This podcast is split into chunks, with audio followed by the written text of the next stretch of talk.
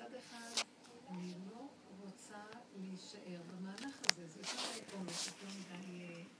גם לא מייחוד, גם לא מחיצוניות, ועומס, בתוך כל המושג שנקרא הלכה וחגים ומועדות, וכל זה יש הרבה חבות שקרית, ואין כוח לזה. מצד שני גם, מה תעשי במטבח? ואז ראיתי, הבלבול היה לא קל.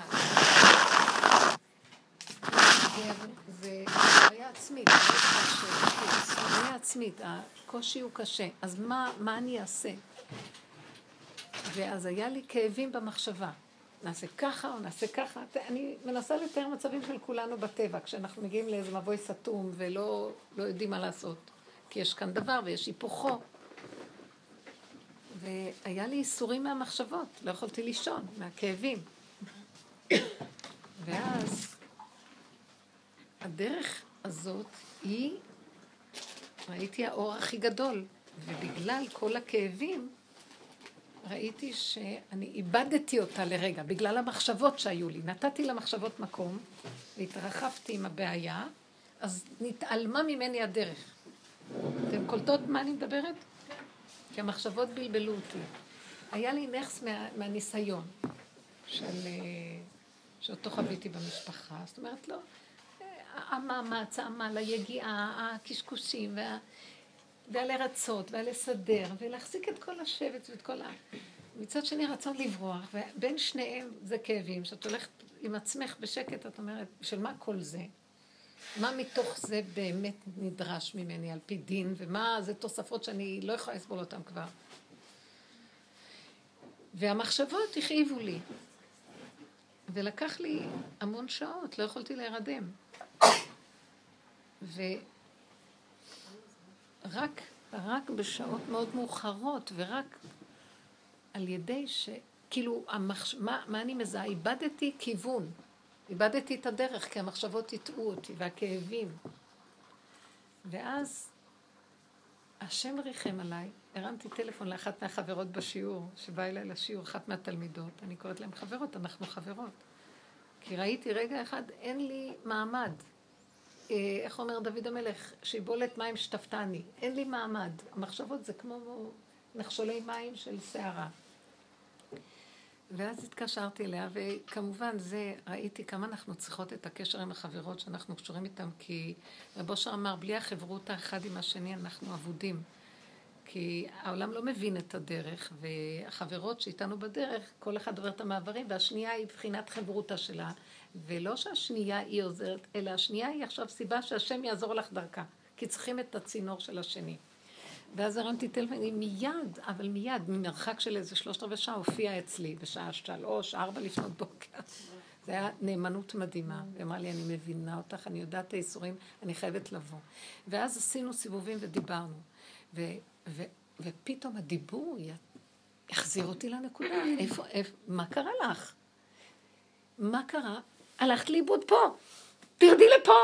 מה שיש לך זה פה ופה. הנשימה והדיבור. תהל, תהילתי, שזה התפילה, אחתום לך. החותם והפה. זה שיגע אותך, הלכת לאיבוד. ועכשיו, אז מה אני אעשה? ברגע שאת פה, תבוא סיבה ותראי לך מה לעשות. למה את נותנת למחשבות לבלבל אותך? והגיהנום נרגע. אמרתי, הסערות של החיים למה השם הביא את כל זה? כי הוא רצה להגיד לי, די, את מתרחבת. עכשיו, באמת התרחבתי בכוח, בעמל, ביגיעה. התרבות, התוכנית של הגלות הרחיבה אותנו מאוד מאוד. יש בה יסודות, היהודים יש בה, יש בתוכנית שלנו, תוכנית התורה, יסודות מדהימים של גבול, גדר, מידה, סייגים, סדר. זה טוב לגוף הזה. אבל הדמיון הרחיב את זה והלכנו לאיבוד בו, ואז יש כאבים, והוא שולח את הכאבים, כי את התרחבת, התרחבת, את מקבלת מכה. תחזרי, המכה היא התרחבת, אני שומר עלייך, צמצמי, תחזרי. כמו ילד צורר שבורח, רוצה ליפול מהחלון, אז ההורה מושך אותו. אז מה, אז הילד אומר, מה אתה מושך אותי, כואב לי, אבל אתה תיפול אם אני לא אמשוך אותך. אז במחשבה השנייה אני אומרת, אבל איפה הלכתי לאיבוד? תחזרי לפה, והרגשתי שאני רק צריכה כמו כלבים ששמים להם את ה... לזמום אותם.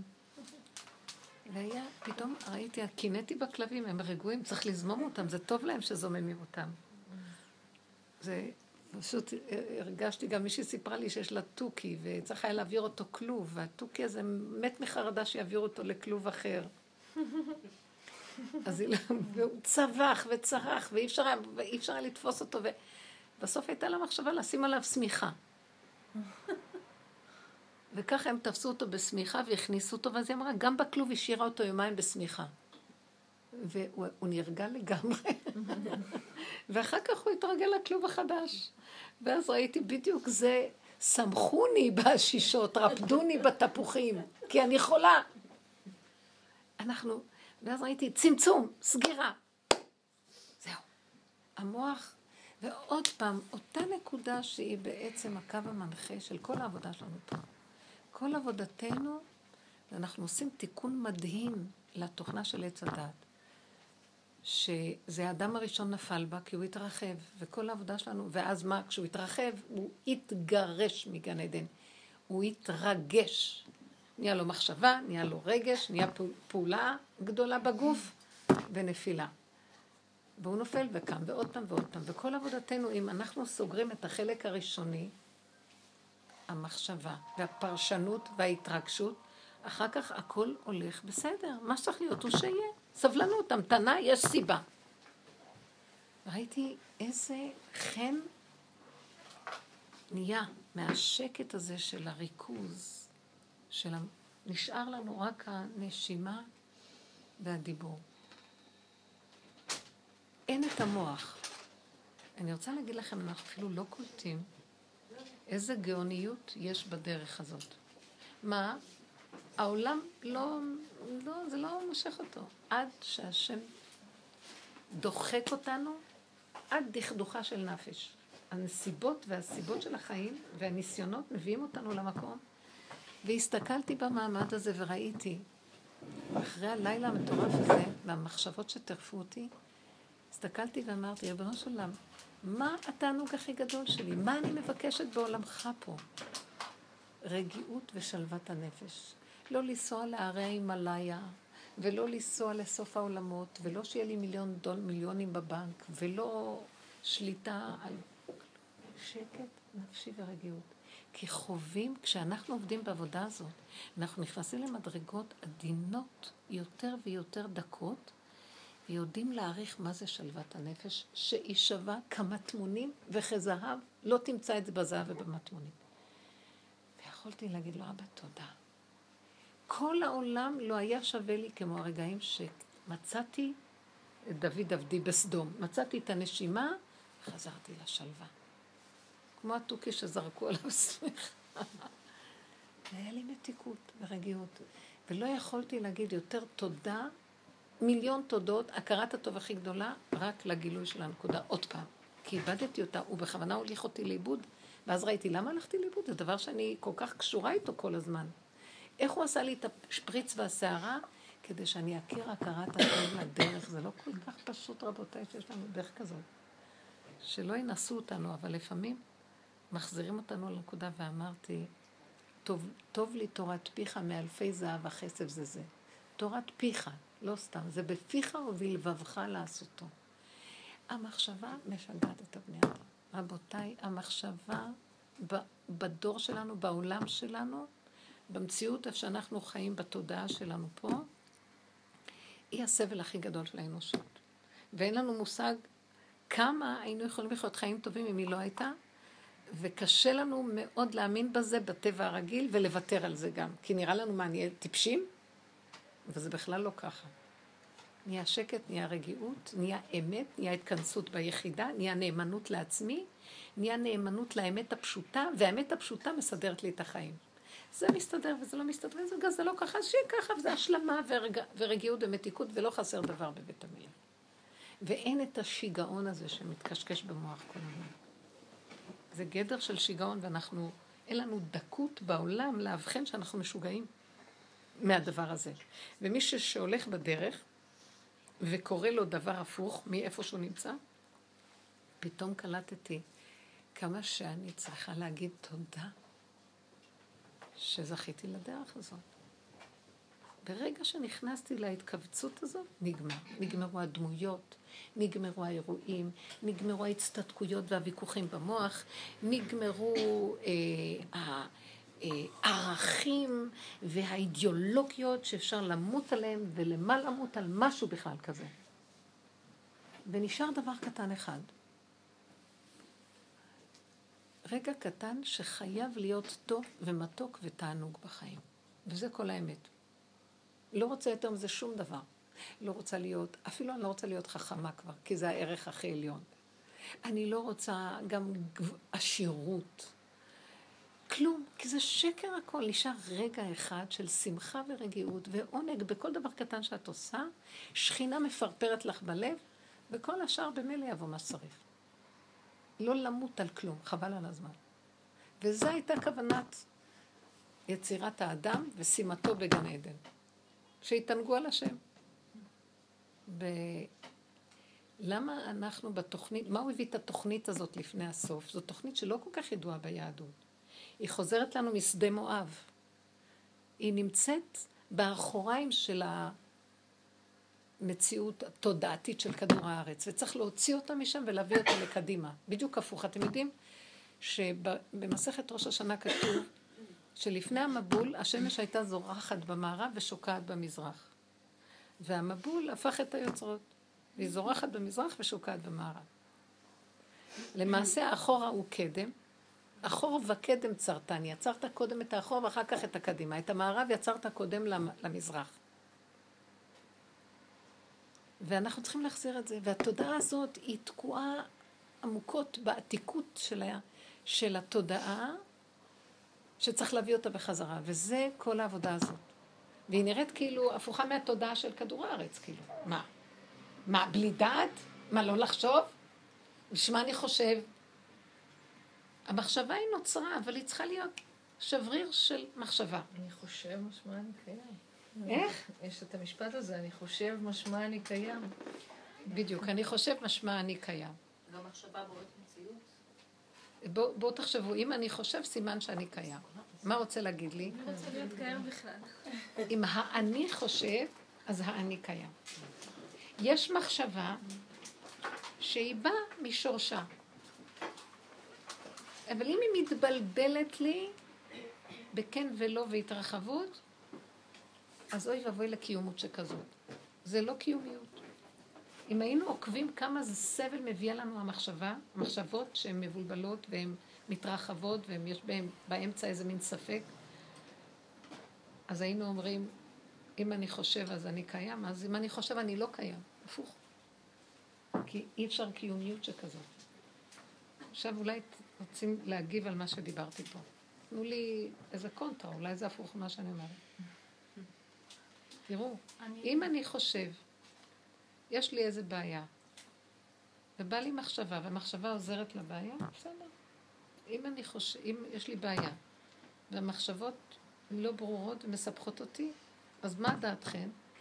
באותו רגע עדיף לי לשים את הבעיה בצד ולהכניס רגיעות לעצמי, למחוק את המחשבות. ולא הפוך, להסתבך איתם ולהתרחב. ועל זה אני מדברת. וברוב המקרים זה ככה. רוב המקרים בני אדם לא יהיה להם בעיה ופתאום יחשבו ויפתרו את הבעיה. וזה הולך ומסתבך היום. אולי פעם היה יכול להיות ככה. היום ריבוי המחשבה, ריבוי הדעות, ריבוי ה... אה, יש ריבוי. יש התרחבות ותולדות של תולדות של מחשבות. וזה הופך להיות סבל לבני אדם. העובדה שיש המון בעיות נפש ורגישות שתוצאותיהם כדורים, וזה כתוצאה מהריבוי מחשבה. רוב הכדורים ורוב הבעיות נפש שיש זה כתוצאה מריבוי המחשבות. כן. מישהי, מישהי, רק רגע, רצה כן להגיד קודם. רציתי להגיד שבבאסנה... מה? עשיתי פעמיים וזה... אתם יודעות מה זה? מדיטציה, שנמצאים שם עשרה ימים, ושלושה ימים מתרכזים פה. וזה נותן ריכוז מאוד מאוד גדול. זה מה שעושים שם בשלושה ימים הראשונים, רק באזור הזה. נשימה ו? כשדיברת על זה, זה נותן את הריכוז, הריכוז מאוד גבוה. אבל חוזרים לעולם, זה חוזר שוב. משהו מזה נשאר.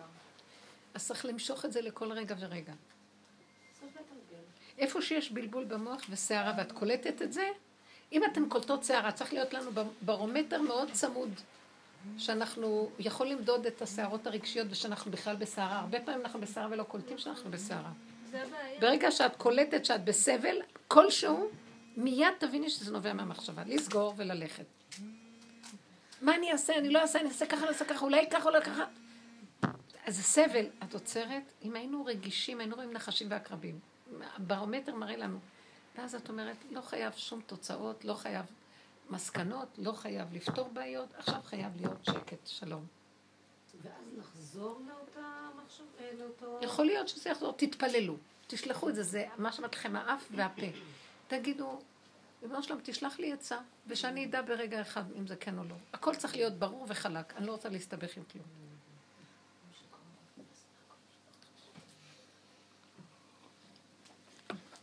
כשזה מצליחים לתפוס את הסערה כשזה עוד במחשבה, אז אה, אפשר אה, על ידי אימון באמת ליישם את הדרך הזו, אבל כשזה כבר נמצא בגוף, זאת אומרת שזה כבר יורד, כשכבר נכון. איבדנו את זה, כמו שאת מתארת שלא הצלחת להירדם, או כשהכעס כבר נהיה כעס וזה בגוף, איך יוצאים מזה?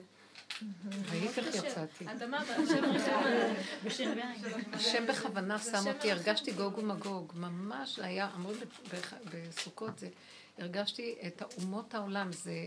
אה, איך, איך דוד המלך אומר, אה, לא יירא מרבבות העם אשר סביב שתו עליי, קומה השם הושיעני אלוקיי, כי הכית את כל אויבי לחי שני רשעים שיברת. זה המחשבות, הן מטרפות את הבן אדם. והשם פשוט התאים, התאים אותי, מה זה הטירוף שיכול להיות במחשבות. הסערה, הבהלה, הכעס, הכאב, החרדה, ככה אני נראית, ככה אמרתי, לא אמרתי, מה הוא אמר, מה הם חושבים להם. משהו מטורף, שבדרך כלל הוא מזמן כבר לא פה. וחזר, ולא יכולתי למצוא אפילו איפה השביל לצאת ממנו. יש וורד של, למדנו את זה אצל הרב פרומן, אבל שמועדים לשמחה זה מלשון מעידה. ברור. השמחה, אני לא מבינה, היה חג בסדר, בשביל מה צריכים את חול המועד הזה? לא מספיק חג ושבת, טוב. וגם אסור לכבש, זה עונש. מתיישבים להם על החול המועד הזה, והרוחות אה, צריכות לזרום. מסכנות בעלות הבית, זה קשה מאוד, זה מדי הרבה. זה מדי הרבה. לנו, ואני רוצה להגיד, זה זעקת הדל, תקשיב ותושיע נשים. לא במצב כל כך טוב. בשביל זה יש מנגל, שיעשו מנגל בחוץ, הבנים הגברים. ממש, כן. אז זהו. כן. אני רוצה לשאול, כשאת אומרת שאנחנו, יש את הדרך, אז מי בתוך הגוף יודע את הדרך? איזה חלק? זאת אומרת, יש מחשבה, אני צריכה לתפוס את המחשבה, נכון שקורה משהו. ויש את הדרך שאת מלמדת אותה. אז מה זה החלק שתופס את הדרך? תקשיבו רגע. בתוך מציאותנו יש שכינה. שכינה זה כוח חיות אלוקית שהיא נמצאת בפנים מכוסה. בתרדמת או בגלות זה נקרא, גלות השכינה.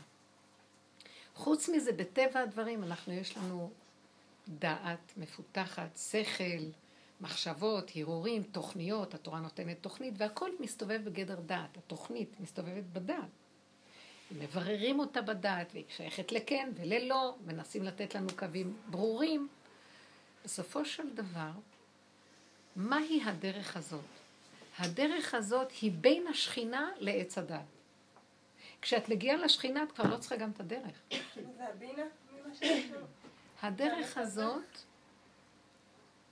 הדרך הזאת, כללים, גדרים, כלים איך לרדת מהתוכנה של עץ הדת. ואיך להגיע למקום שנמצאת בו השכינה. ואיפה המקום שהשכינה נמצאת? בהווה, בעכשוויות, בבהמה של המציאות. בהמה. בפשטות הקיומית הרגעית, רגע רגע. ומה אנחנו עושים בגלות? מחפשים את האור הרוחני, את השם, את הכל ברוח, בדעת הזאת, ברוחני, כאשר היא בעצם נמצאת כאן כל רגע בכל דבר קטן שאת עושה. בפשטות הקיומית. אם הדבר קיים, זה כוח אלוקי מחזיק אותו ומקיים אותו. ואילו אנחנו אומרים, לא, זה רק כוס, אבל השם קיים שם. ומה הדרך עושה? היא אומרת לנו, זה בלבול. גם הרוחני, זה, זה ספקולציה, זה אפשרות, אבל זה לא אמת. זה רעיון. האמת היא פה. ואם היינו מורידים את המוח הזה וחוזרים לכאן ועכשיו, השכינה הייתה קמה ומראה לנו, הנה אני. עכשיו זה מאוד קשה לעשות את המעבר, כי המוח מבלבל, מה גם שיש לנו דעת של תורה והיא מבלבלת אותנו. אז מתי מתחילה העבודה הזאת לעבוד? כשדפקו לנו את הדעת. השכל משתגע, חיים, יש מכה, יש נפילה, יש מצוקה, יש ניסיון. אז הדרך הזאת מתחילה. נמצא שהדרך הזאת בעצם, זה נשמע מרגיז, היא מתאימה רק אם יש ניסיונות. כי אם אין ניסיונות, יש לך את עץ הדת והדמיונות שלו, ואת חושבת שהכל בסדר. עד שלא בדבר, והופך לך את הכל. ועכשיו מה תעשי? אם את הולכת בטבע למצוא לו פתרון, אז את נעה בין כן ללא ועוד פעם ועוד פתרונות ועניין. ואם יש לך את הדרך, את אומרת, רגע, המכה הזאת שהביאו לי, זה השם עוצר אותי, השכינה רוצה גילוי, והיא אומרת, די, בואו אליי. ואז עכשיו אני מקבלת כלים. מה אני מקבלת פה? כלים לסגור את המוח, להתרכז בנשימה, לפתוח את הפה, לבקש רחמים. הורני השם דרכך, לך ממתך, אני לא יודעת. שלח לי סיבה, כי אני לא יודעת מה לעשות. אני לא רוצה שהמוח שלי ישדר, ישדר לי מה לעשות, כי הוא מדומיין שהוא יודע. ואני לא רוצה ללכת שם. ככל שיש לנו יותר מצוקות מהסוג הזה, יותר ויותר אנחנו מתקרבים ליסוד האמת. עכשיו, אז תגידו לי, אז למה צריך מצוקות כדי להגיע לאמת? רבותיי, בלתי אפשרי. ודבר יותר גדול להגיד לכם, המצוקה הזאת זה בורא עולם בכבודו ועצמו. וכל מה שהיה לי קודם רגיעות, זה היה השקר. אתם יכולות להבין עד היכן זה, זה מגיע? אבל מאחר ויש לי התנגדות, כי יש לי את התוכנה הקודמת, לא נראה לי שזה בורא עולם. זה בורא עולם. אז מה, רבנית, אנחנו מקריבים את החיים שלנו? איך? אנחנו מקריבים את החיים כאילו, תשאלי קודם אם יש לך חיים לפני שאת מקריבה. כאילו איזה חיים כבר יש לנו שאנחנו מקריבים אותם. בליל של דמיונות, בליל של כאבים, בליל של אה, כל מיני תת מודע, מכניסים את הכל לתת מודע וכל הזמן מחליקים כאילו הכל בסדר. אנחנו פקד של סבל לא נורמלי. הוא שם אותנו נכון? אותנו בטבע כדי למצוא אותו בתוך הטבע. מה עשינו? ברחנו מלמצוא אותו לאיזה דמיונות ואמרנו זהו בטבע. אבל למה צריך את כמו שדוד הניסיונות? את אומרת רק איפה שזה נמצא בתוך הניסיונות, בתוך הטבע. כי אנחנו לא במקום הנכון. אם רוצים אותו, הוא נמצא במקום הפוך מאיפה שאנחנו. אז כדי להשיג אותו, את צריכה לעבור איזה, כאילו, צריכים לנער אותך מהמקום הקודם. וזה הכאב, ואני לא מוכנה. איך? ואם זה נמשך מדי, אז אני לא, סימן שאין לי כלים איך לחזור, כי זה צריך להיות... סימן שעוד מעט יהיה משהו. מה שאני עברתי, לדעתי אני לא עברתי רק בשבילי. הרגשתי שהוא מזעזע את כולנו לסגור את המוח. הוא נותן כוח בבריאה לסגור את הדעת ולהתחיל לבוא אליו. זה, לא, זה היה חוויה נוראית. וזה לא רק באותו יום וזהו, היה לי רגיעה ועוד פעם חזר. גל נורא של כאבים. חשבתי שאני, באמת זה היה כאבים מאוד מאוד מאוד גדולים. לא יכולתי לתפקד. זה לא היה שפוי. ומה שהציל אותי זה רק החברותה, חברות. אתם, חברות שלי, והדיבורים. ו- וזה.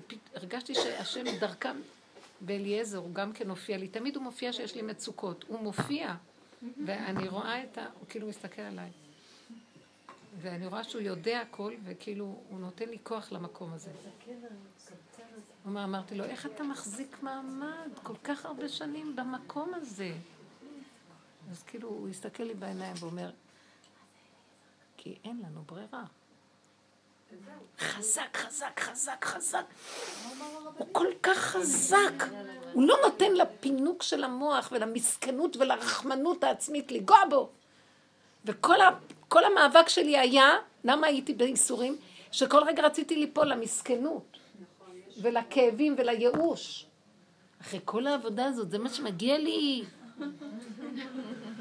והבנתי שזה לא רק דבר אישי שלי שקורה פה. זה מאוד מאוד עזר לי. כשהוא חזר והחזיר, אז ישר כאילו אמר לי, תתעשתי. תעשי שריר, תחזיקי את העניין. מה?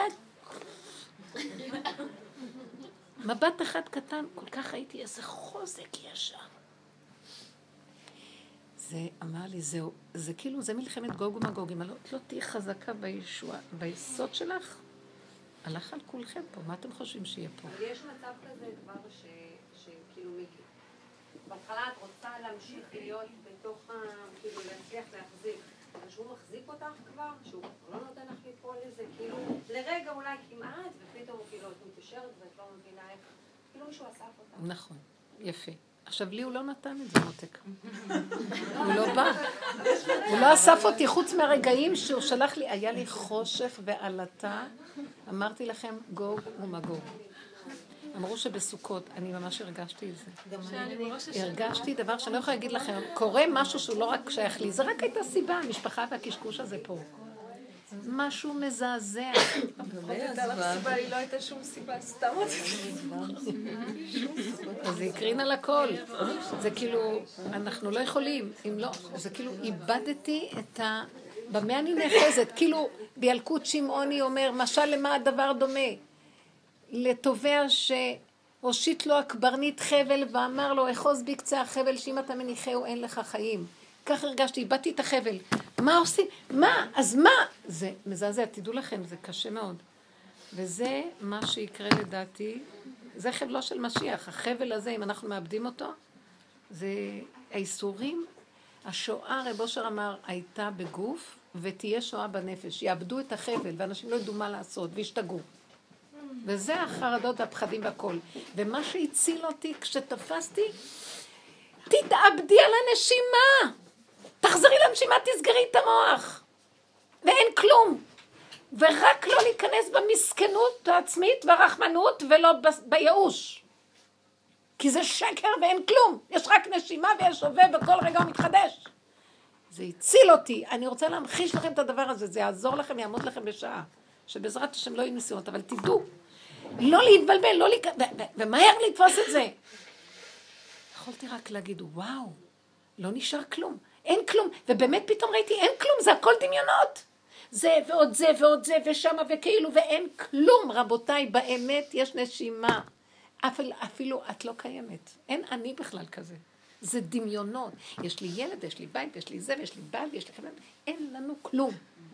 באמת אין כלום. האדם הוא תמיד בודד לרגע אחד וזהו.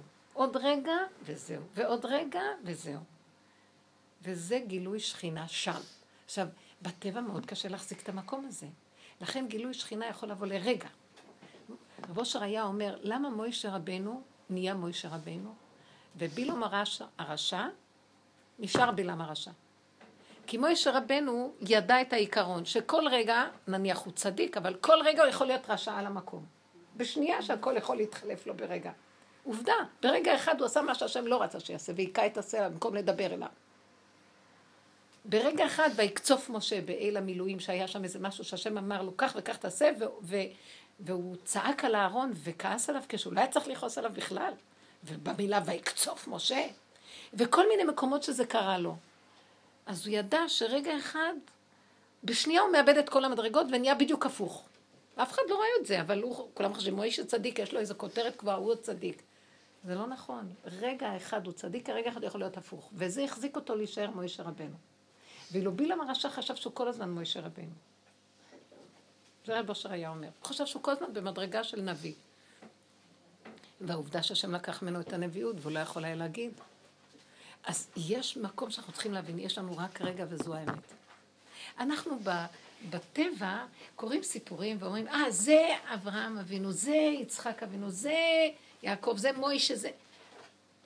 זה באמת לא ככה. יש רגע אחד שאין כלום. אברהם אבינו גם בסכנה. אתם לא מבינים איך שהמוח מסדר היסטוריות, עבר, עתיד, מדרגות, עניינים, ואז אנחנו הולכים לישון, אנחנו מאוד מסודרים. הכל מסודר, ויש לנו ביטחון ואחיזה בדמיון שהמוח מסדר כאילו משהו מסודר. כלום לא מסודר פה. תולה ארץ על בלימה. אני עכשיו אומרת לכם את האמת לאמיתה. חוץ מזה, תראו מה שהתוכנה של עץ הדעת עושה. כי יש עולם, ויש סדר, ויש כבישים, ויש רמזורים, ויש סדר, ויש חוקים, ויש עניינים. באמת, ברגע אחד שאין כלום, זה כאילו. הכל כאילו. אז לכן, אנחנו לא יכולים לפרק את זה. כשהשם בא ועושה לנו דבר שאנחנו לא בטבע של העולם, כאילו איבדו לנו את הכל, והוא אומר לי, הנה אני. את יכולה להכיל אותי? אז מה את כל כך רוצה שיבוא משיח והשם תתגלה? את לא יכולה להכיל אותי. כי עד שאת לא תביני שהתוכנה שלך, את צריכה קצת ללמוד לפתוח אותה, לערער אותה, לא לתת לה כזה אמון. תחללי אותה. תחיי בה, אבל שהיא תהיה ריקה מבפנים.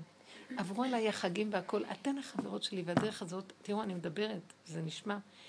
הייתי בראש השנה, הייתי ביום כיפור בבית הכנסת, הייתי בחגים הכל. ראש השנה, יום כיפור, כל מה שקרה פה. לא היה לי. הייתי כל היום ביום כיפור בית הכנסת ובראש השנה, והרגשתי שאין לי כיפור ואין לי ראש השנה, זה כאילו. ואפילו היה לי פורים בתוך כיפור. כאילו, הוא רוצה לפרק, לא את הבחוץ, כי זה מסגרת של גוף הדבר, נו, מה נעשה? אין לנו ברירה. אבל בנפש, רב אושר היה אומר, אני חילוני שומר תורה ומצוות. מה זה אני חילוני שומר תורה ומצוות? אני חיללתי את כל הדמיון הפרומקאית שיש בזה, הדוסי. ונשארתי עם המצוות כשם ציווה. למה? אינני יודע. כפה עליי הר כגיגית, וזה הלשמה הכי אמיתי שיש. תראו מה הלבשנו, אני יודע, ואני מתנדב, ואני צדיק, ואני, ואני, ואני, והכל שקר. וזה מפריע לראות את השכינה. אז שרים התוכנית, כי אין לנו ברירה. אבל מצד שני, תתחילו לחפור ולרוקן. איך מרוקנים? סגרו את המוח. כי המוח עושה פרשנות. אה, כיפור? אז אני צדיק ואני קדוש, וזה סיפרתי לכם, שהתקשרה אליי רבנית. לא, סיפרתי לכם, ערב כיפור. והיא אומרת לי, אני אמרתי לכם עליה, לא? אמרתי, היא מתקשרת אליי. ושנים שכאילו, היה לנו קשרים מאוד גדולים, היא אפילו לימדה אצלנו במוסד, ויש לנו קשר, ממש קרבה גדולה מאוד. לא חשוב, אני לא אציין פרטים. ואז, בשנים האחרונות, כאילו אין לי סבלנות למקום שלה, לדעת, היא דעתנית מאוד. ואז אני לא, אני קצת ניתקתי ולא, אז היא מתקשרת אליי. והיא אומרת לי, מה את אומרת על כיפור? זה היה אחרי הצהריים שלפני כיפור. ואמרתי לה, אמרתי לה, סימת עכשיו תזעזעי אותה שתגידי לה פורים. אי אפשר לזעזע אדם כזה, זה לא יפה, אל תתעללי. לא, זה לא מתאים. אז אמרתי לה, פורים זה ביטל, ביטול. זה עבודת הביטול. אין לנו כלום, זה עבודת הביטול. אנחנו עומדים לפני השם בעבודת הביטול. מה שלא נעשה, אנחנו... אין, אין, אין לנו מציאות מצד עצמנו. אז היא אמרה, או, oh, כתוב בגמרא, עבד מלך מלך. מה שמעתם מזה?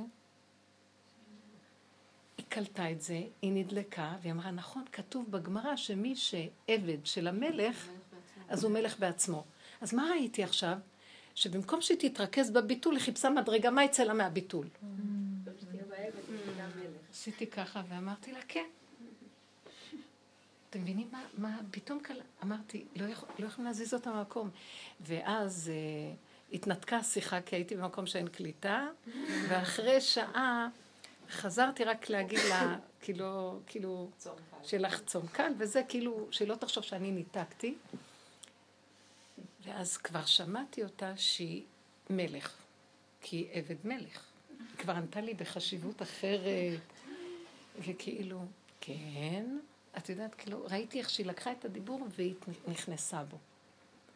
וראיתי איך אנחנו בעץ הדעת לוקחים את הרעיון וישר מסדרים, האני קופץ שם ראשונה, איך הוא יסדר את עצמו עם הרעיון, שיהיה לו שם איזה מדרגה ואיזה נישה ואיזה זה, ואז עכשיו אה, הוא בביטול.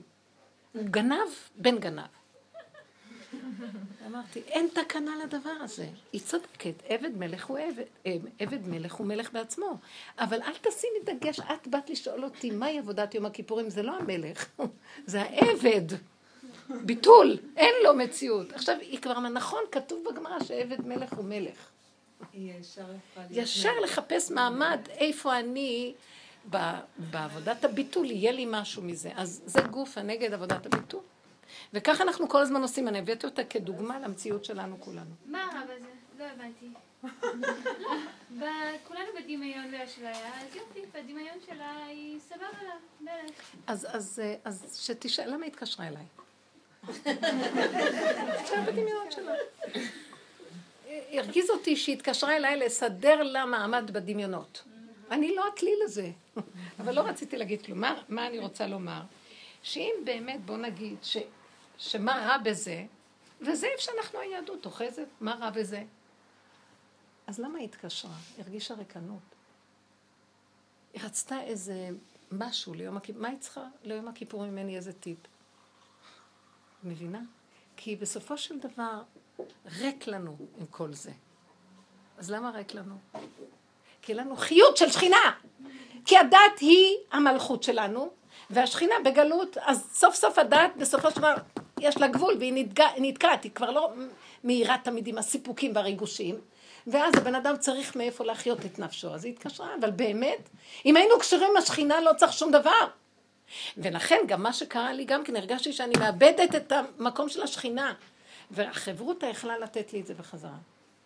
ויכולתי להגיד תודה, אין לי מעמד, בזכותך יש לי מעמד, בזכות שהחברותה...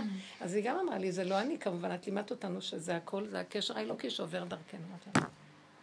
ואז הרגשתי שפלות, עבד, עבד מלך, אבל לא מלך, עבד. שאם רגע אין לי חיבור לעבודה, לקשר של החברות האמיתיות בעבודה ולקשר של השכינה, אין חיים פה. אין חיים. אני, ממש רעלים זרמו מהמוח לכל המציאות. זו הייתה חוויה מאוד קשה. ואז יכולתי מאוד להעריך את החברותה ואת החברות ואת הקשר שיש לנו. אל תזלזלו בזה ות, ותחזיקו. כי באמת אנחנו מגיעות למדרגות יותר דקות, יותר דקות, יותר אמיתיות. ואחר כך יכולתי להגיד, רגע, רגע, אז אתמול התקשרה אליי מישהי, לא התקשרה, בשיעור שהיה לי בבית לחם הגלילית, מישהי שאלה, מה את אומרת על אלה שנפטרו ב... ב מה שהיה עכשיו עם האסון הזה. איפה זה? כן, בשלג הנורא הזה שהיה. היא הייתה בשוק, כי מישהו שהיא מכירה, אחד מה... האיש שנפטר שם, היו כמה שנפטרו. אחד, הוא היה מאוד ידיד שלהם. אז הסתכלתי ואמרתי לה, אני לא יודעת. כי אם אני אכנס עם המוח שלי, מה קרה שם, אני על המקום מתה.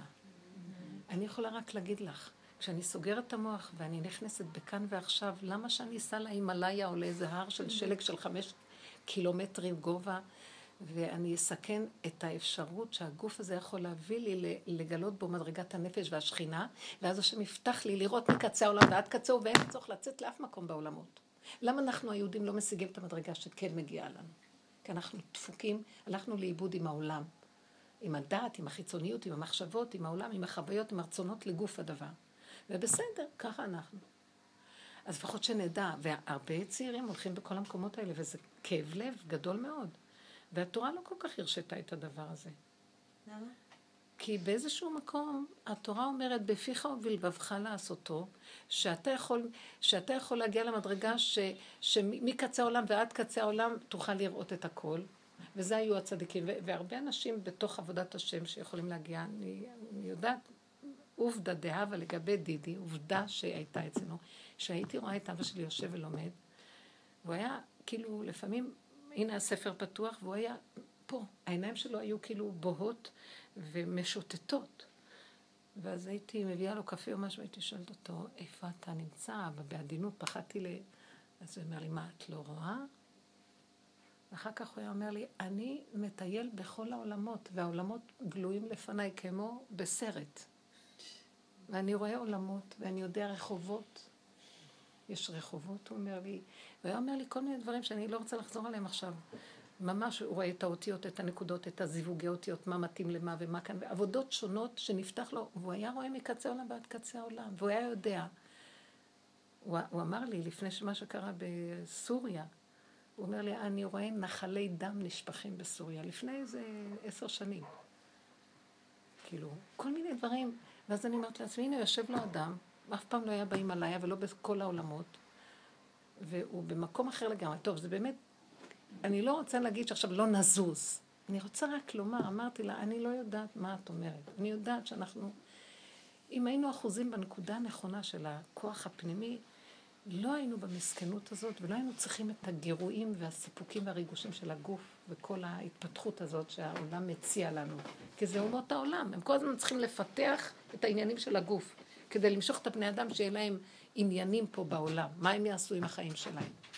ובאמת יש עניין לפעמים לצאת ולהיכנס ולבוא, אבל הכל בגדר המותר לעשות כאלה, כאלה דברים, שזה מאוד קשה. שמה צריך שאדם, אני רואה, יש כל מיני אה, ספורט מסוכנים ועם המון אה, ריגושים וגירויים שמעוררים אדרנלין.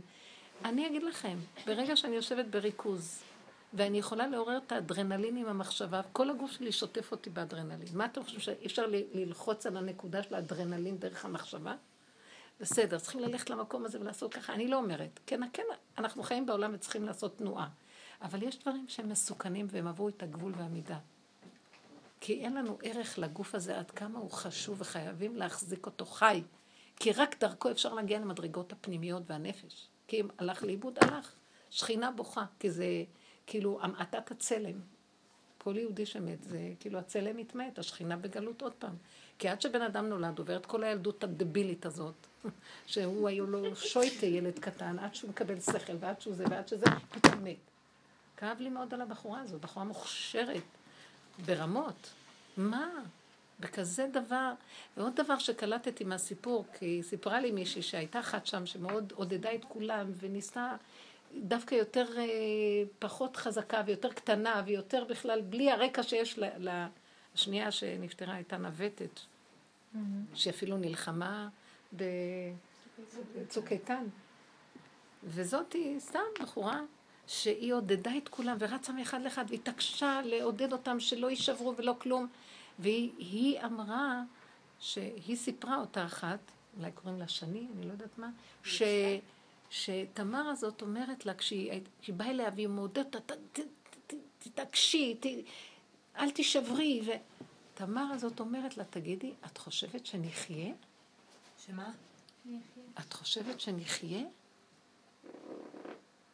והיא אומרת, לי לא היה ספק לרגע שנחיה.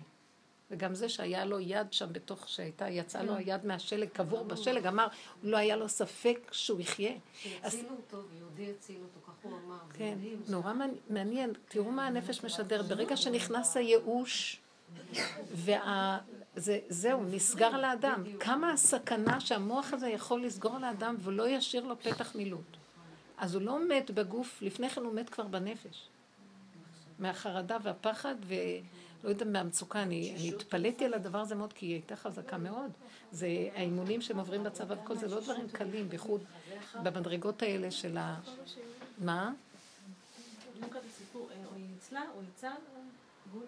הוא ניצל, הוא היה קבור לגמרי בשם. ואז ראיתי, הכל קשור למוח, למחשבה, זה קשה, בנות. אם אנחנו סוגרים, באותו רגע של מצוקה זה הצעקה לבורא עולם. אין, אני לא מציאות, רק אתה מציאות. אני לא יכול. כי אני, אם אני קיים, אני אתייאש ואפול. אבל אומרים שנשמה, מודיעים, נגיד, חודש לפני, מודיעים לנשמה. כשאני בשיעור. שהיא אה, נאספת, משהו כזה. שהיא מה? אדם הולך... אה. יותר מהעולם, אז יש איזשהו כרוז בשמיים שאומרים שהוא כן. הולך. אז יכול להיות נגיד ש...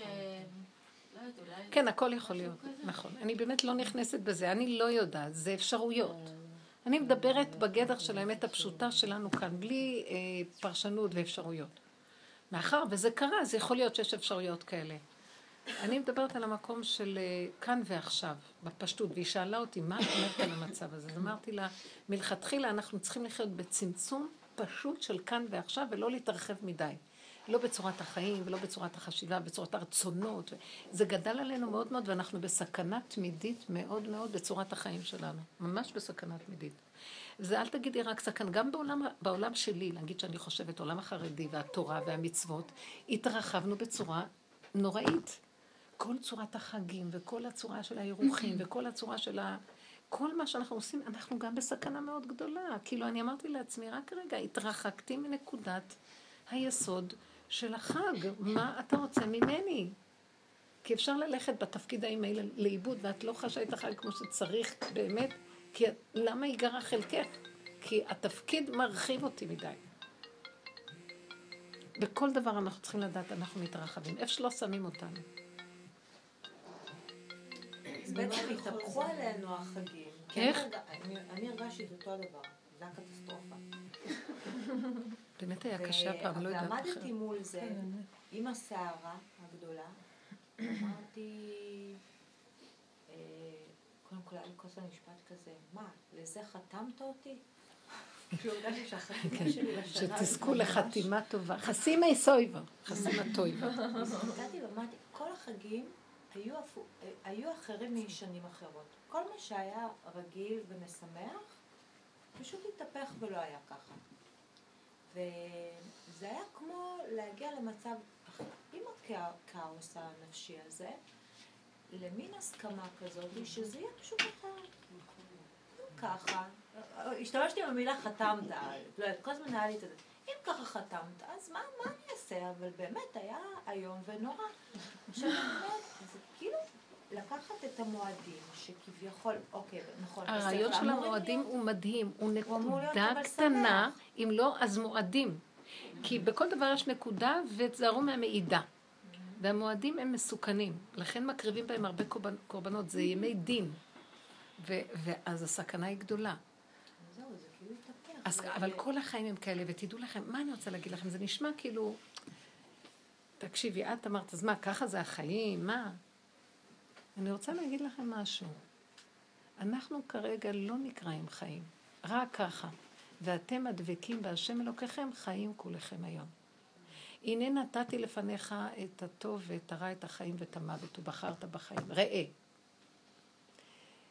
ובחרת בחיים. צריך להגיד לבן אדם, תבחר בחיים. כשאתה אומר לו, נתתי לך את הרע ואת המוות, תבחר בחיים. הלוא איזה טיפש יבחר במוות וברע? אלא רוצה לומר לנו, נתתי לך את הטוב ואת הרע של עץ הדת, טוב ורע. את החיים והמוות שיש בעץ הדת, טוב ורע. גם בעץ הדת יש חיים, שאת קוראת להם חיים, אבל הם גדר של בעצם, פעם זה טוב, פעם זה רע. כמו שקהלת אומר, קראנו את קהלת בסוכות, בשבת בחול המועד סוכות. זה מדהים לקרוא את זה. כל העבודה שאנחנו עושים זה קהלת. הוא חקר ולא השאיר דבר שהוא לא חקר. וראה שמר עליו המעשה אשר נעשה תחת השמש. במקום המשפט שם הרשע. במקום איפה שיש טוב, מחר זה יתהפך לרע. 16 עיתים של עת לזה ועת לזה ועת לזה ועת לזה ועת לזה. איפה שהשחל והחכם, מקרה אחד יקרה לכולם. ואם אני עמל ואגרתי כל כך הרבה ועבדתי קשה, בשביל מה אני עמל? כי מי יודע מי יבוא אחריי ויקח ויעשה מזה דבר הפוך ממה שחשבתי. אז למה אני עמל? כל השאלות הוא בתוכנת עץ הדת, תחת השמש, זה נקרא תוכנת עץ הדת, תוכנת הטבע. תחת השמש מעוות לא יוכל לתקון. מה שאתה לא עושה ככה, יהיה ככה. זה צפי כזה. אז אם כן, למה אני, מה כל החיים פה?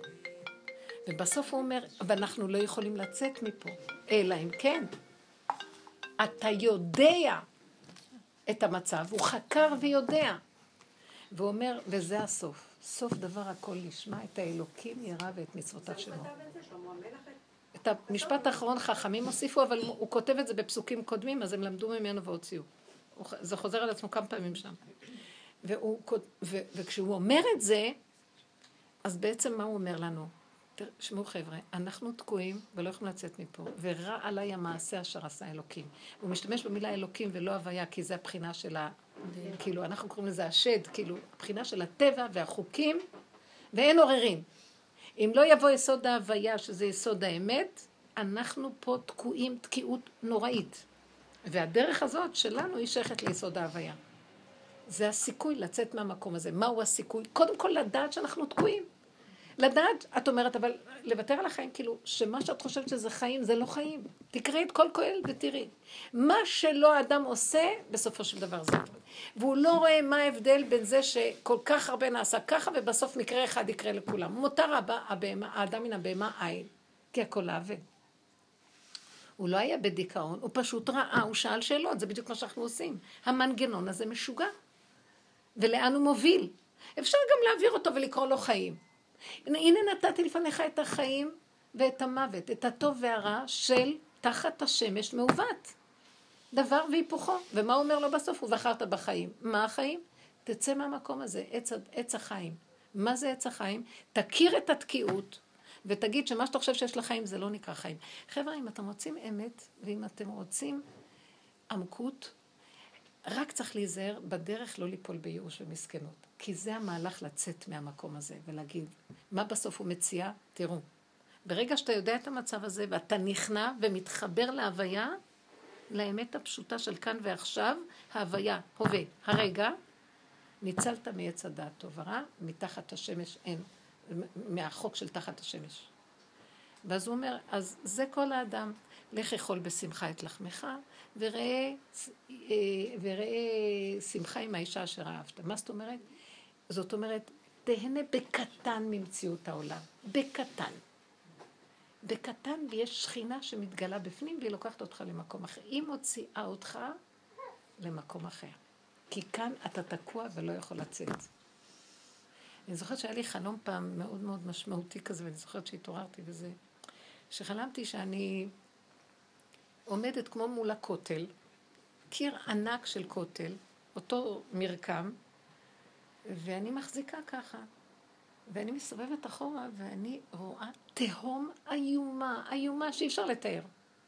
ואני עומדת בעצם על גודל של אולי עשרים סנטימטר משבצת. ביני לקיר ולתהום. ואחזה אותי חרדה וחלחלה ופחד בחלום. וצעקתי צעקה נוראית. וכאילו אז אני שומעת איזה קול שאומר לי, תראי, ומישהו פותח לי את העיניים, ואני מסובבת את העיניים הצידה, ואני רואה איזה פתח מילוט, שבכלל לא קשור למשבצת הזאת, ושהוא כאילו לא נמצא בגדר של הקיר, המשבצת וה... והתהום. משהו צדדי קטן שלא ראיתי אותו קודם, ואומר לי, הנה, מזה את יכולה להימלט, וזו הדרך הזאת. וזה בדיוק האנלוגיה של כל החיים, איך הם נראים. אנחנו תולה ארץ על בלימה. והכל מכוסה ונדמה לנו, וואו, איזה עולם, ואיזה זה, ואיזה זה, ואין כלום. אנחנו, רגע, רגע, כדור הארץ עומד על כלום, כל רגע משהו מחזיק אותו. ואם התודעה הזאת תיפתח ואני אני אמות מכאבים, אבל היא נפתחת, המכה שהייתה לי, זה נפתח לי לרגע. ואז הוא אומר לי, בואי, פה, פה, יש לך פה, תנשמי פה ותהי פה, ואל תרימי ראש משם בשם השם, אם לא את נצרפת עלייך דעתך. זה היה מוחשי מאוד. ואז אמרתי, טוב, וזה המדרש שמעוני. קצה החבל של החוט שהקברניט מושך לך, כי אם לא, אין לה חיים. וזאת האמת. ואחר כך זה נרגע ונהיה מתיקות וערבות. את לא יכולה כל הזמן לעמוד בדין הזה, אבל זה נרגע ונהיה מתיקות. נעלמה נעלם הבלבול והמחשבות והסערה והתהום וה, וה, והחרדה והמסכנות והרחמנות ומה לא, ייאוש. הכל נעלם ונהיה שקט. יש מי שמחזיק אותי. אני לא יכול להכיל את העולם, את החוקיות שלו, את התוכנה. אני לא יכולה כלום. תחזיק אותי. והוא לוקח אותי ומוציא אותי מחוץ לתוכנה. כי אנחנו לא יכולים לצאת, רבותיי, אנחנו לא יכולים, אתם לא מבינים? אני אומרת לכם דברי אמת. אבל אנחנו יכולים להכיר שאנחנו תקועים. רוב העולם לא יכולים לראות את זה נבהלים, מכסים ורצים. כאילו, הכל כרגיל. וכל הזמן מכוסים. ותופס אותם באיזה מקום משהו, איזה ניסיון, מזדעזעים, אבל מיד מחפשים להתכסות. רק לא לחוות. ולנו הוא מביא ואומר, לכם יש דרך. אתם חווים לרגע, תדעו. תתחברו אליי, כי אין לכם פה חיים. וזה, ובחרת בחיים. וזה יסוד של העבודה, ואני רואה בסופו של דבר, וואי, זה בן חורין. התקשרה אליי אתמול איזה מישהי, שאני ליוויתי אותה עם הנושא המשפחתי שלה, וזה בסוף, אני לא רציתי, מאוד מאוד מאוד לא רציתי שהם יתגרשו. היה שם איזה סיפור, והבעל אה, בסוף אה, מאוד בזלזול אמר, טוב, גט וזהו. ואני אמרתי לה, תעשי הכל שלא יהיה גט, כי חבל לאבד את המשפחה, אפשר לעבוד עם כל המצבים. לא עזר שום דבר, הוא החליט שהוא נותן גט. הוא רוצה גט. היא הייתה מאוד שבורה, אז ליוויתי אותה, וברוך השם יצא מזה, כן, התגרשו. עכשיו, הבן היה לו בר מצווה, ואז הוא היה שם איזה יום, יומיים, האבא, באירוע, ואיתם, ואז הוא שולח למסרים. אה, מצווה להחזיר את גרושתו.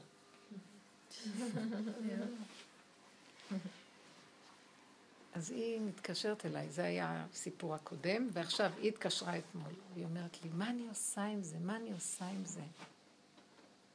אז אמרתי לה, למה התגרשתם?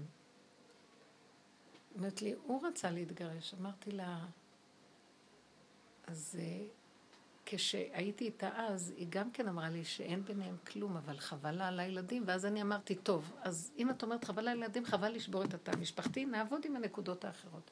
אבל הוא להדיה שבר, ולא היה אכפת לו מהילדים ולא כלום. עכשיו אמרתי לה, למה את מבולבלת? אז היא אומרת לי, הילדים. אמרתי לה, תגידי, את יכולה להיות איתו? היא לרגע, לרגע שהיא נכנסה למחשבה, אמרת לי, יצא לה צווחה, בשום פנים ואופן לא. עברתי גיהנום, רגשי, נפשי, והיא דיברה דיבורים. ואז אמרתי לה, אולי בכל זאת, את יודעת מה, ברמה הזאת אני יכולה להשיג לך הסדר איתו. כי הוא רצה גם כאילו, באיזשהו מקום לפגוש אותי ושנעזור להם עוד פעם. אז אמרתי לה, אני יכולה לסדר לך הסדר שהוא יבוא רק פעם בחודש, לא, פעם בשבת, באמצע השבוע, ו...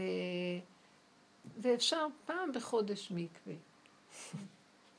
היא נתנה צווחה. רק לראות את, ה... את הבאות שלו כבר, אני רק חושבת על זה, זה כבר עושה לי חלחלה. אז אמרתי לה, אם כן, מה הקושייה בכלל? למה את בכלל באה לשאול אותי? אז היא אמרת לי, הילדים. אז אמרתי לה, אני רשמתי את זה פה, אני רוצה להקריא לכם. אמרתי לה, אני חוזרת אלייך עוד שתי דקות. וכשחזרתי, אמרתי לי, אז מה אני אגיד לו? מה אני אענה לו? כי הוא מתקשר כבר כמה פעמים ורוצה לפגוש אותה ולדבר איתה על העניין. אז אמרתי לה, תראי, אני לא שמה לך דברים בפה עד שאני לא בדקתי את הנקודה, כי ממש ניסיתי מפה מפה, זה הדבר הכי טוב, שיחזרו, יש להם ילדים שותפים, ולמה לא, מה? ואיתה נעבוד, נעבוד עם הנפש, גוף, נפש, עניינים, זה, נעבוד. אבל היא הביעה כל כך התנגדויות, שראיתי קפיצות של תחייה שהיא לא רגילה. לבד זה יצא לה. אז אמרתי לה, תראי, חזרתי לה, אמרתי לה, תכתבי לו ככה.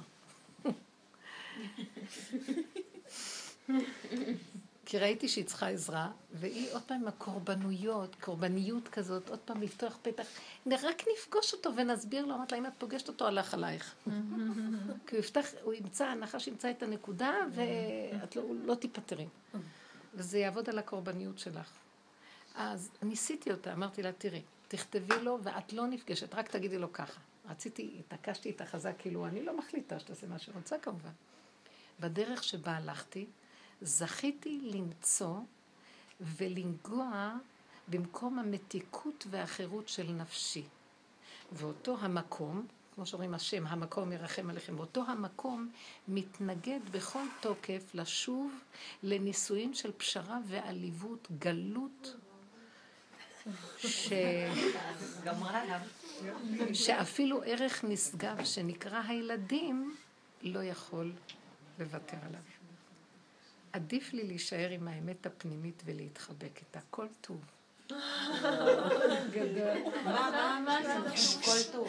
עדיף לי להישאר עם האמת הפנימית ולהתחבק איתה. וכתבתי, רצית להגיד לה, ואיתה ללכת למקווה. אז היא אמרה לי, וואו. אמרתי לה, כן, תקשיבי, אפילו אם לא תסמסי לו את זה, לא יודעת מה, תביני דבר אחד. אנחנו כבר עברנו, חצינו יבשה. את זכית לנגוע בנקודת החירות. את לא יכולה ללכת לעליבות של פשרה, עוד פעם עם הנשואים. מה את מסתכלת עליי? אנחנו לא, לא רוצים את זה. לא רוצים את זה. אם נתעקש, השם יכול להביא לנו משהו מכיוון אחר. תתעקשו. ובדרך שאדם רוצה ללך, מוליכין אותו. כי אנחנו משחררים נקודת גלות מאוד מאוד חזקה ושורשית של הרבה דורות. זה המהפכה השקטה בתוך הנפש. אני לא רוצה שנהפוך את הבתים, אבל אני רוצה שנהפוך את השקרים ואת המנגנון העלוב הזה, שמה שנקרא נישואים, הורות, חברות, פרנסות, וכן כל הדברים האלה שאנחנו מדברים עליהם, זה לא חשוב מה זה. המסכנות מתלבשת בכל שטח בחיים. היא לא רוצה. בן חורין הוא לא מסכן, כי יש לו בפנים את השכינה הקדושה, והיא מנחה אותו בדרך עולם, והוא לא מסכן, יש לו הרגע, והוא לא לבד. בגוף הדבר, אישה צעירה, היא צריכה עוד, בסדר, יכול להיות תולדות ויכול להיות זה, אבל שיהיה, שיתקיים שם איזה ערך אמיתי ממה שאת רוצה בחיים שלך, ולא עוד פעם תדרכי, תכסי, ובשביל הילדים לעשות כזה דבר. עכשיו כבר לא הייתי מוכנה לוותר למה שקודם רצינו. ועכשיו, מאחר והוא כל כך זלזל ברצון שלה אז, מה כל כך את עכשיו רצה שמה? עוד פעם, הקורבניות, הקורבניות של... אה, הוא עכשיו חווה איזו התעלות מהמחשבה של מצווה להחזיר גרושתו. זה החוויה שלו עם עצמו, מה קשור איתך? בואי נברר מה איתך. ונשארנו במקום הזה. כאילו אמרה, היא אמרה לי, מאוד התבררה לי הנקודה שאני לא יכולה לוותר על החירות שכבר חוויתי, על המתיקות והערבות של השקט הנפשי, שמספיק עם הביזיון של הוויכוחים, של הצער, של, ה, של הדרישות המשונות. יש לו בעיות, לא כל, לא כל זיווג זה ככה, אבל היו שם הרבה בעיות. ואז אז אמרתי לה, זהו, תתעוררי ותביני, אל תהיי פשרנית, לא תתפשרו. השם יכול, אם מנסים את האדם, ואם הוא עומד חזק עם הנקודה, יביאו לו את מה שהוא צריך. ואם לא, איך שזה ככה זה יותר טוב. אתם מבינות מה אני אומרת? יש כאן יותר מדי פשרנות בעולם הזה, ואנחנו כנשים מאוד מבולבלות ומבוהלות. לא. יש עמוד שדרה, יש חוזק, יש שכינה בתוך מציאותנו. והאדם לא מרגיש בדידות בכלל אם הוא קשור איתה, הוא לא מרגיש מסכן ועלוב. וגם אם יש לו צורך מאוד גדול, השכינה יכולה לספק לו את הצרכים האלה, זה דבר מדהים. אני יודעת על גדולים שבסופו של דבר הם לא היו נזקקים לצד של החומר והם היו מחוברים. ואל תחשבו, הם היו גדולים. אני לא שמה את התשובה הזו. אף אחד לא יותר גדול מאף אחד. הם התעקשו בנקודה שלהם, למה הם קיבלו? רב אושר קוצף שהיו אומרים לו, הם היו גדולים. הוא אומר, כל אחד יכול להיות. מוישה רבנו, כערכו. הוא לא מוישה רבנו, אבל הקטן כקוטנו והגדול כגודלו, למצות את נקודת האמת שבתוכו ולא לוותר ולה, ולעבור את החיים האלה בעליבותם. להשאיר את הכל בצורה מאוד עלובה. מצד שני, אני גם מאוד מאוד מאוד בעד, וזה המקצועיות של עבודתנו, לא לשבור לא את, המק... לא את העבודות ולא לשבור את המשפחתיות אה, אה, ולא את הזוגיות. אבל איך אפשר, כמו שלא שברתי את הכיפור ולא את ראש השנה ולא את החגים והמועדות, אבל איך אפשר לחלל את השקר שבפנים ולהשאיר את המסגרת? כאילו, הכל כאילו, רבותיי, מה אתם לוקחות הכל ברצינות? כן, אני מחויבת לתוכנית היהודית, כי אין לי ברירה, כי נולדתי יהודייה וכפו עליי הר כגיגית. אבל עוד להתנדב, להוסיף תוספות של כאילו? כן, אנחנו צריכים בעולם הזה זוגיות. כן, אנחנו צריכים תולדות. כן, אנחנו צריכים משפחתיות. אבל מה, מאיפה האיסורים באים? לא מהזוגיות. לא מהתול... מהתולדות הילדים. מההתרחבות של הפרשנות, של הדמיון, של כל מה שעשינו, מהעסק של הערכים האלה במוח ובדמיון הזה. מזה הכאבים. כי השם אמר, כן, לא טוב להיות אדם לבדו. נכון. ולכן כתוב שאדם צריך להיות עסוק, יצא אדם לעבודתו עדי ערב. וזה נכון שטוב שיש משפחתיות. אבל תראו מה קרה לנו, אתם קולטות מה אני אומרת? השתגענו. זה טוב שאדם יהיה עסוק. אבל השתגענו על הפרנסה, כבר נהיינו חולי נפש, מה קרה? אז מהי עבודה פה? להתבונן ולראות. אנחנו תקועים בשקרים נוראים, ואנחנו קוראים לזה חיים. מה, נוותר על החיים? איזה חיים זה? אז זאת העבודה שנותן לנו כלים איך לחלל את כל החוטים השקריים האלה של הסיליקון הזה, ולחלל, לעשות אוויר פנוי, שקט. וכאילו, לא להתרגש, וזה עבודה, זה לא קל, וזו העבודה הזו. קמים, נופלים, קמים, נופלים, אבל זה הכיוון. ומי שמתעקש, באים לעומתו ועוזרים לו, מושיטים לו יד ומעבירים אותו את המהלך. אני ראיתי בחלום הזה בחוש איך צעקתי, אני, אני במצוקה, כי אין לי לאן ללכת, אוי לי מפה ואוי לי מפה.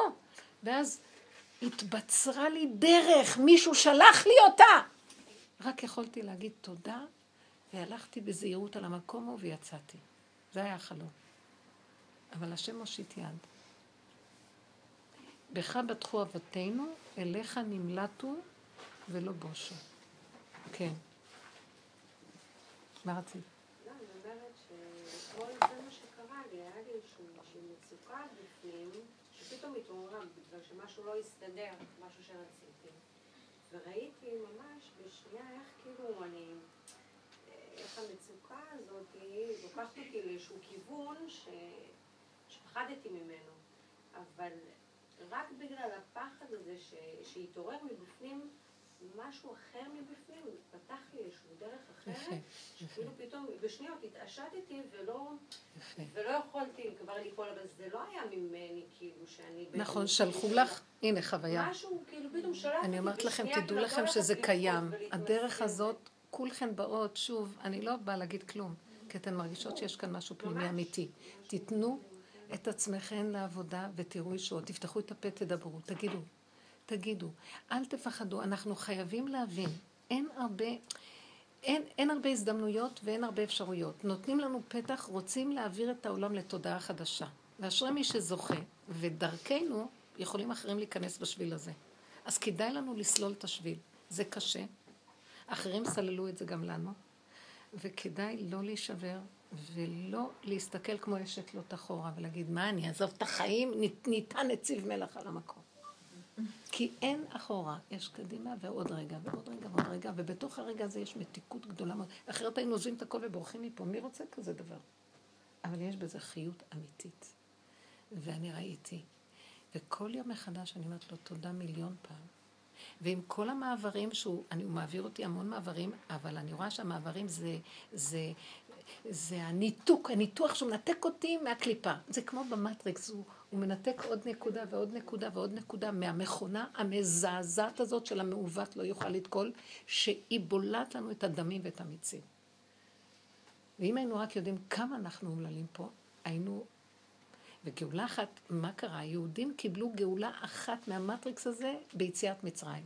שחררו לנו, אבל עדיין יש עוד חלקים שחייבים לשחרר אותם בסוף, שזה יהיה גאולה אמיתית סופית. וזה החלק הזה של העבודה. כי באמת אנחנו מסוכנים פה. זה לא מספיק גאולת מצרים. כי ליהודים יש זיכרון של תודעה אחרת שיש אפשרות לצאת מפה. אבל תראו סוף הדורות, וכבר הכל התיישן, וגם ביהדות יש הזדקנות הדעת, והתרחבות לא נורמלית ובלבולים, והדרך הזאת באה ליישר ולהחזיר אותנו מיד. זה היסוד של דוד המלך, הבעל שם טוב, האורות החדשים שהתגלו, וכל התולדות שלהם עד למקום של גילוי העבודה. וזה פשוט, חבל לא לנצל את זה. טוב, תגידו אתם משהו. אני רוצה להגיד מילה טובה. כן. שבסוכות, ברוך השם, היה גם זוועה, אבל היה גם משהו טוב. שנסענו לחברים אה, בירוחם, שפוגשים אותם פעם בכמה זמן, פעם ביחסית כן. הרבה זמן, ובאנו, ובדרך, כשיצאנו משם במוצאי שבת, אני חושבת בדרך שכמעט לא דיברנו, ולא סיפרנו להם כל מה שעבר לנו בחודשים האחרונים, חברים טובים, והם גם לא סיפרו לנו, והיה, כאילו באנו, אבל הכל היה שקט כזה, אבל שקט טוב. פשוט. כן. אכלנו, ישנו, נסענו. זה, כאילו, זה האמת הפשוטה. וזה היה... זה היה... חידוש. כן, אמרתי תודה. שלא היה צריך את כל ה... כן, יש עייפות מכל זה. יש גנבת, גנבת אנרגיות נוראית בתרבות שלנו, מזעזעת. אנחנו חיים על, על אה, ריגושים כל הזמן, ואם יחסר איזה ריגוש, זה כל המערכות האלה של האינטרנט וכל הזה וכל הצורה. מסכן הבן אדם, אתם לא מבינים? מוצצים לו את המיץ, והוא מבוהל מאוד. אם רגע לא יענו לו, או הטלפון לא יצלצל, הפלאפון הזה לא יצלצל, אין לו חיים. אנחנו שבויים, כואב לי הלב, אנחנו שבויים, זה לא צריך להיות ככה. גם באוכל, זה היה כזה הכי, הכי פשוט, הכי מינימלי, הכי, וזהו, ואמרתי, תודה ש... וואו, כן, כן הכל בקטן ופשוט, בכאן ועכשיו, בצמצום הנכון, ומשם יש אור חדש. כן. אני רוצה לשאול, אני תמיד אה, יוצאת מהשיעורים האלה עם שאלה כזאת מאוד גדולה. בפועל שממש במייסה של הדבר, שהעבודה עם המוח היא מאוד ברורה. אנחנו, כאילו, הדמיון הוא ברור, אה, מה הדמיונות, ההתרחבות, כל, הנקוד, כל הנקודות של ההתרחבות ושל הדמיון ושל עץ הדת. ואני תמיד שואלת אה, שאלה, אה, מה- מה עם הלב? כאילו איפה, לא ברורה לי הנקודה הזאת של איפה הלב מאוד יפה שאלת, מאוד. יפה שאלת, מאחר ואני לא יודעת איפה את הלב גם כן. כאילו, אני אגיד לכם את האמת, אני לא מאמינה, אני, הלב, כתוב בהפטרה, נדמה לי שזה מישעיה, בהפטרה של פרשת בחוקותיי, זה הפסוק. עקוב הלב, אנוש הוא מכל, מי ידענו? הלב עקוב, עקום, אנוש, חולה. מי בכלל יכול להיכנס אליו? למה את קוראת לב? אין לנו לב, את לא מבינה? שזה נקרא לב. כל החולי הזה, זה הלב החולה. ולכן בעבודה הזאת אין מקום כזה של לב. רצון לרצון אני עומדת מול בעלי, בתוך המסגרת של הנישואים. ואני רוצה להשפיע, אני רוצה לתת, אני רוצה לשמח אותו, אני רוצה לראות... למה את לא רוצה לשמח את עצמך קודם? אה, אני רוצה. כי אין לנו לב. אם היה לנו לב, הלב הוא הדבר הכי פנימי של האדם. הוא לא היה צריך לרצות לשמח את השני. עצם שמחתו מקרינה לשני. מאחר ואין לו לב, אז המוח בא ואומר, מסכן, צמחי אותו. אם היה לב, תודה, אם היה לב שמח, תגיד, את מבינה? הלב לא צריך דיבורים והבנות, הלב שמח, הוא מקרין שמחה, כולם נדבקים בשמחה שלו. בא המוח, זה ההוכחה שאין לב. מסכן, צריך לשמח את זה. אולי נלך לעשות מצווה להוא. בוא נרוץ לכאן ונביא לאלמנה הזאת משהו. זה התרבות של הדעת. זה מראה שאין לנו לב. כי אם אין לנו לב אמיתי, כי מציון תצא תורת ציון המצוינת, נקודת הפנימיות, שהיא, אה, שהיא מפויסת והיא חיה, לא צריכים ללכת לאף מקום. הכל בזכותה. את יושבת פה, ומצודתך פרוסה בציפורי, ושם יש ישועות בזכותך, ולאף אחד לא חסר כלום. איש תחת גפנו ותאנתו. אין לב, את לא מבינה שהלב בגלות? אז בא המוח ועושה הדמיית לב. אתם מבינים מה אני מתכוונת? רגע, זה לא יפה, כן, מסכנה זה, זה ההוא צריך, לא, חבל על ההוא. ואני אחר כך הולכת, עושה פעם, פעמיים, אם ההוא לא מעיר לי אחרי פעם, לא, לא, מי הוא, סתם אני שפכתי את הכוחות שלי עליו, אה, איזה לב יש לי. אחרי רגע את רואה איזה לב. אם, לא ייתנו לך, לא יכריחו לך, לא יפרגנו לך מה עשית. אז מישהי אמרה לי, כמה, היא אומרת, אה, ביקשו ממנה, אולי סיפרת לכם, ביקשו ממנה לעשות חסד ליולדת. סיפרתי לכם אולי. אז ישר, אה, אז ישר היא אמרה, לא, אז אה, כן, זאת שבאה אליי, אז עמדה לי ידה אחת, זה, זה אחת, עמדה לי ידה אחת ואמרה, יאללה, כמה עשיתי חסד לכל היולדות האלה, אני הולכת לגינה, אף אחד לא זוכרת אותי. כמה עשיתי לזאת ולזאת, בכלל לא מסתכלות עליי, ואומרות לי אפילו רגע של תודה, הפסקתי לעשות חסד. חמודה. היא קררה לה את כל היסוד. היא אמרה את האמת שלה, אבל זאת האמת. מה? אנחנו יש חשבונאים על המקום, זה חשבונות רבים, זה לא לב אמיתי. זאת אומרת, נכון שיש רצון של מחשבה שיש לנו כאילו איזה... יש לנו איזה זיכ... זיכרון של הלב, אבל הוא כל כך עלוב, כי הכל זה רק זכר ל... זכר ל... זכר ליציאת מצרים. אף פעם אנחנו לא חיים את הדבר עצמו. זה תורת הכאילו. אז בואו נחזור ונגיד, אין לנו לב. אני, בדרך שלנו אומרים את האמת, אין לי לב. רק אתה יכול לתת לי רגע של לב. לב, נקודה אחת, שיהיה לי לב לשני. לי אין לב. אני אומרת לו את האמת, אני מתוודה את האמת. אם אתה לא תיתן נקודה של לב, אין לי לב לאף אחד, כי הכל אינטרסים, הכל חשבונות רבים, הכל אה, נגיעות ושוחדים. זה האדם. בסדר, אין טענה, אבל לפחות תדע ואל תקשקש לב. ואל תכסה את זה עם כיסויים. את רצית לשאול משהו, כן. שוברת לי את הדמיון ככה היא. אז רגע, רק לסיים לך את הנקודה, זה לא אומר שאת לא תלכי עכשיו לשמח את בעלך במשהו, זה אומר שכשאת שמחת אותו תגידי, ומה את חושבת שאת מצפה שהוא יעשה, שייתן לך איזה פרט? תגידי לעצמך את האמת. אני עושה משהו טוב, אני ישר אומרת, רשאית, מה את חושבת? אני לא חוסכת מעצמי את השבט, מהאני השקרן שמתכסה עם זקן ועם כובע עד השמיים. ועושה חסד. ישר אני רואה שהוא מרמה, ויש לו איזה אינטרס. אני אומרת לו, טוב, לפחות תדע שאתה מרמה. ככה זה טוב. אז אני לא מצפה ממנו לכלום, ואין לי טענות אם הוא לא ייתן. כן, סליחה.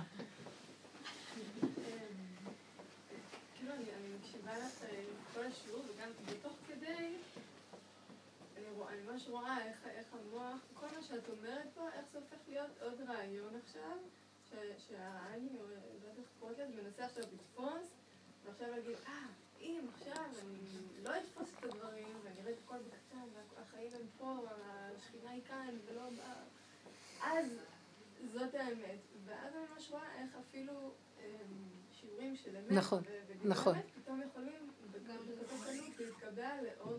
נכון, נכון, מאוד יפה. מאוד הבחנה נכונה, כי זה הסכנה.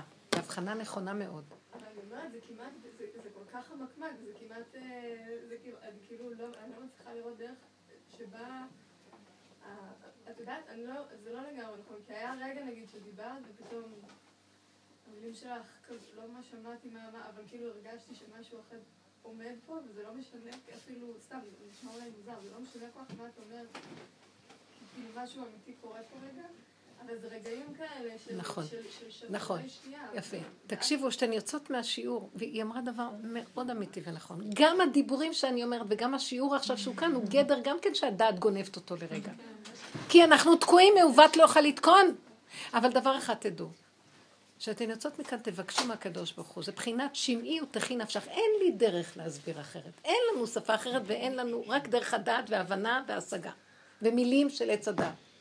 אבל באמת תתפללו ותגידו, ריבונו של עולם, תזכה אותי ליסוד האמת. שמעתי, ותזכה שזה ילך לנקודה הנכונה, ותדעו, משיעור לשיעור לשיעור זה, זה מתקבע בנקודת הנפש, והאמת היא רק רגע, ויהיה לכם חוויה של רגע של אמת. זה דבר גדול. רב אושר היה אומר, רגע אחד של חוויית נצח, היא רשומה כבר שאת בנצח.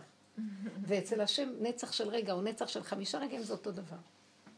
דין פרוטה כדין מאה, אבל זה רגע של נצח. זאת אומרת שזה קטן וזה איכותי. כמו שהיא אמרה, היא ראתה שמישהו פותח לה, נותן לה. רגע אחד, חוזרים לטבע. וזה מה שאני רוצה להגיד, השיעורים נותנים את הכוח הזה של הריכוזיות לרגע הזה, אם אנחנו נתעקש, ותפתחו את הפה ותבקשו. כי זה מה שעוד נשאר, הבקשה. תרחם עליי, כי אני תקועה פה. תוביל אותי, תדריך אותי. הורני השם דרכך, הלך בעמיתך. כי אם לא, אני הולכת לאיבוד. ואל תיתן לי להיות במוח, כי הוא מוליך אותי לאיבוד. תן לי להתרכז בנשימה ובדיבור. הנשימה והדיבור. מה זה הנשימה והדיבור? הנשימה והדיבור עושים לי ריכוזיות עכשווית, ואז אני עכשיו חיה, ובדיוק הרגע הזה היא באה ואמרה לי משהו, אז אני בעולם, אבל רגע אחד. ואז אני, יודע, אני אומרת להשם, מה אני אעשה עכשיו עם זה? הוא נותן לי מחשבה, הוא נותן לי עצה, והוא שולח לי סיבה, והכל בגדר הקטן וכאן ועכשיו. ומפעם לפעם לפעם זה מתמקד, וזה חיים טובים. אני רגע שותקת, הולכת לפה, נהיה לי סכנת עולם. אפילו לחשוב על העבודה היא סכנה. אבל באיזשהו מקום, אם אפשר להתרכז, וכן לחזור על החומר, רגע של כאילו, זה, זה כאילו זמן של מדיטציה פנימית של הבנה, שמורידים את זה אחר כך לתפילה, כמו שרבי נחמן אמר, לעשות מתורות תפילות. אז זה נכנס לגדר של כאן ועכשיו, והרעיון נכנס לגדר של עכשוויות, וזה דבר טוב. זה בדיוק הרעיון של תורה תפילה. כי כאן זה תורת הדבר, ותורידי את זה לפה. ולא להשאיר את זה גדר רעיונות ומחשבות ורעיונות. ומאוד מאוד אני מציעה שיהיה ביניכם קשר של חברותות. כל אחת נמשכת לחברה, כי באות כאן חברות, מה שמתאים לה, שאם עוברים איזה מעבר, שאפשר יהיה לפרק ביחד ולדבר. זה מאוד מאוד עוזר לקבע את הדרך ולהיות סיבה אחת לשנייה שהשם דרכה נותן לנו חיות בדרך. אבל זה מתנה, וצריך להתעקש עליה, כי רב אושר היה אומר, דרך אחרת אין. וחבל, כי נראה לי שבאמת זה לא רק לי, יש משהו בעולם שיורד, ואנחנו צריכים ליצור כלי להכיל אותו. וחבל להפסיד אותו. יורד משהו בעולם. מרגישים את זה. כולם מרגישים שזה זמנים לא רגילים. אבל אנחנו לא רוצים להישאר בגדר ספקולציה ולהמשיך עולם כמנהגו נוהג כמו איזה עדר שטעה, הלך לאיבוד. אלא שיש לנו כיוון, יש לנו דרך, יורד משהו, ואני רוצה ליצור את הכלי, והדבר שהכי יוצר כלי, זה סגירת המוח וכאן ועכשיו. של הנשימה והדיבור. זה הכי יוצר כלים. כי הדיבור הוא הכלי הכי גדול שבו נברא העולם. זה האותיות והכלים, כלי אומנותו של השם שבהם הוא ברא את העולם. כי הוא אמר ויהי.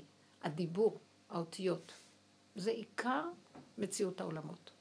כי הראש לא קיים. שימו לב למפה של ארץ ישראל. המפה של ארץ ישראל כאילו אין לה ראש, וזה כמו גוף של אישה. מפרץ חיפה, החולה זה כמו הטחול, שכבר לא קיים, חתכו אותו, ויש את הלב, זאת אומרת שמפת ארץ ישראל זה כמו גוף של אישה, שאין לה ראש, ויש לה מפרץ חיפה, זה כאילו החזה, ויש את החולה, שהיא התייבשה כמו הטחול, מעניין חולה וטחול, ויש את הלב הכנרת, שהוא כמו לב, ויש את הכליה, שזה ים המלח, והעניין של הכליות זה הדיאליזה והמלחים של הגוף, ויש את, ה, אה, את הירחיים הרחבות של אה, סיני, ויש, ויש את הים סוף, שזה כמו אברי ההולדה של האישה, אם תשימו לב, כי משם גם יצאנו, עברנו, הייתה קריאת ים סוף, קריאת אברי ההולדה, להוליד את עם ישראל. במציאה של אה, להפך להיות לעם. אבל את יודעת לפני כמה שנים אני ציירתי... אה, ומה שרציתי רק לומר, שראש אין.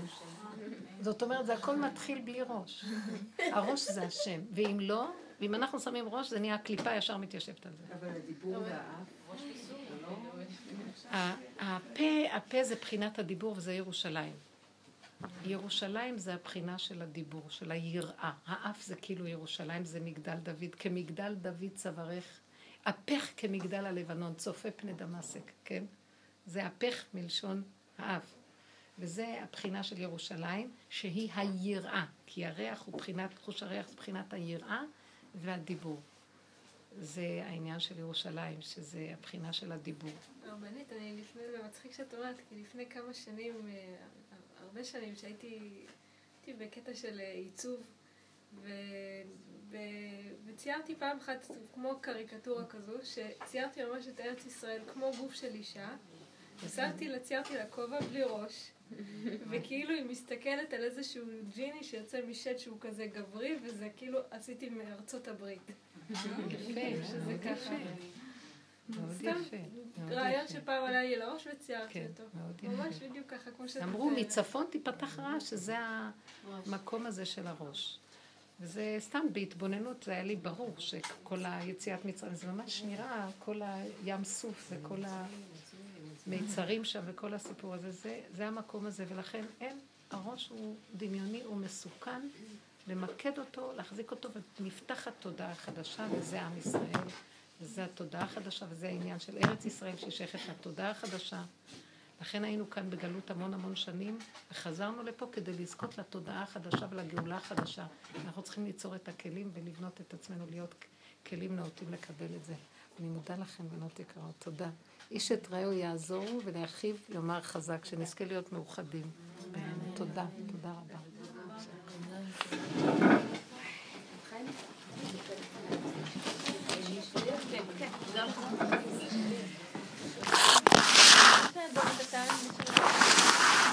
חמוד כזה.